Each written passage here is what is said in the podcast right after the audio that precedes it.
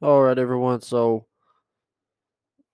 big controversy in the country right now is over abortion and the LGBTQ movement. Do not be deceived. Don't be fooled. This Biden administration knows exactly what they're doing. I personally do not believe that the Roe versus Wade thing was a leak. They purposely wanted that to go out, and I will explain why I think that.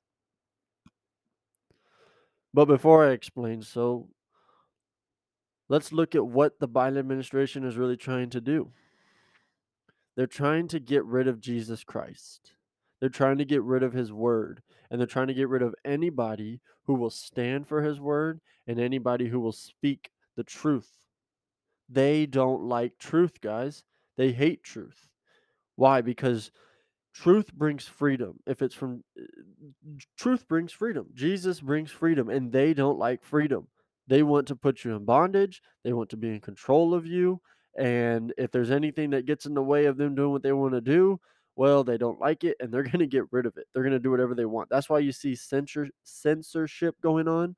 Um, uh, they're trying to pass bills that that that pastors need to filter their sermons through um, through the government so that they can make sure that they're not saying anything they don't want them to say.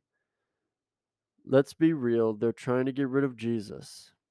And this whole and, and that's why you see them pushing for abortion and that's why you see them pushing for the LGBTQ movement because they know what the Bible says. They know that the Bible says that stuff is wrong and they know that there's going to be people who stand for the Bible and who stand for Jesus no matter what they try to do to us.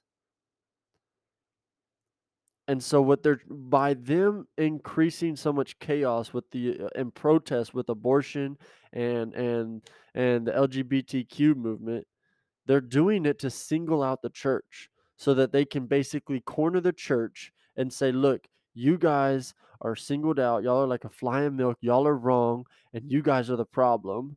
That's what they're trying to do here, guys. Don't be deceived. Don't be deceived. They're doing this on purpose. They have an agenda. And I'm telling you, they need to get rid of Jesus and his word. And this is how they're doing it. They're singling out the church. It's almost like they're reading the Bible, they're reading what, it, what the Lord says, and they're doing the complete opposite. And they're trying to single out those who will stand for the word of God. Do not back down from these people. Do not back down from the government.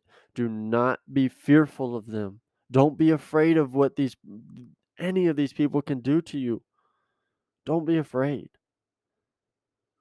Why? Because we we we're going to one day be with Jesus in heaven. We shouldn't we shouldn't be looking for things on this earth. We should be looking forward to the kingdom of heaven. We're not going to live in this body forever. So whatever they do to this body, it doesn't matter. Why? Because we're going to have a new and resurrected body in Christ. That's why Jesus brings so much hope. Because it doesn't matter what happens to us on this life. It doesn't matter what we go through in this world as much as physical, uh, as much as like what happens to our bodies. It doesn't matter. Because we, and it really doesn't matter what goes on on the earth. We know we're looking for a new body. We know we're looking for a new heaven and a new earth. There's assurance of hope there. And so we should be joyful. But we should also, we need to stand, you guys. We need to stand. We need to be telling people about Jesus. We need to be telling them about what is coming. We need to warn people. I encourage you, pray and ask God how you can warn other people. Let's be ready. Do not be fooled. They have an agenda. These guys are coming after the church and they're coming after Christians who will stand for the Bible. Hold fast. Stand for the word of God. Don't be ashamed of Jesus. Don't be afraid of what these people can do to you. And let's just be ready for the king. He's coming back. And if he doesn't come back soon, well, let's be ready for persecution because that's coming too. So, guys, don't be afraid. Be filled with the Spirit of God. Spend time in His Word and in prayer. And let's be paying attention and watchful of our surroundings and what's going on around the whole world. God bless everyone.